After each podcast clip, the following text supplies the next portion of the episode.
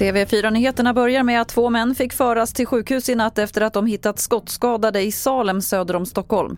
Det var strax innan ett i natt som polisen fick larm om en skottlossning i ett radhusområde i Salem söder om Stockholm.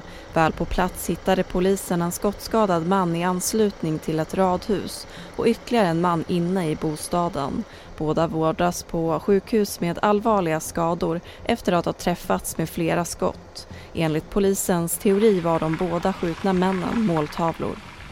Brottet är rubricerat som mordförsök men hittills är ingen misstänkt gripen. Om det finns kopplingar till andra pågående gängkonflikter kan polisen inte kommentera just nu. Reporter här var Ronja Mårtensson. Som krisen i den amerikanska banksektorn som får effekter även på börserna i Asien. Tokyobörsen öppnade rejält neråt nu på morgonen och det är röda siffror även på Hongkongbörsen. Efter kollapsen av amerikanska Silicon Valley Bank finns en oro bland investerare att turbulensen ska sprida sig. Idag är första dagen man kan deklarera om man fått sin inkomstdeklaration digitalt. För att få skatteåterbäring redan i början av april gäller det att deklarera senast den 30 mars. Sista dagen att lämna in deklarationen är om drygt en och en halv månad, den 2 maj. Fler nyheter finns på tv4.se. Jag heter Lotta Wall.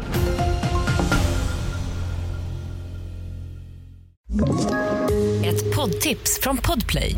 I fallen jag aldrig glömmer djupdyker Hasse Aro i arbetet bakom några av Sveriges mest uppseendeväckande brottsutredningar går vi in med hemlig telefonavlyssning och, och då upplever vi att vi får en total förändring av hans beteende. Vad är det som händer nu? Vem är det som läcker?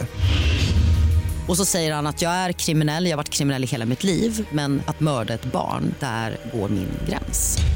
Nya säsongen av Fallen jag aldrig glömmer på Podplay.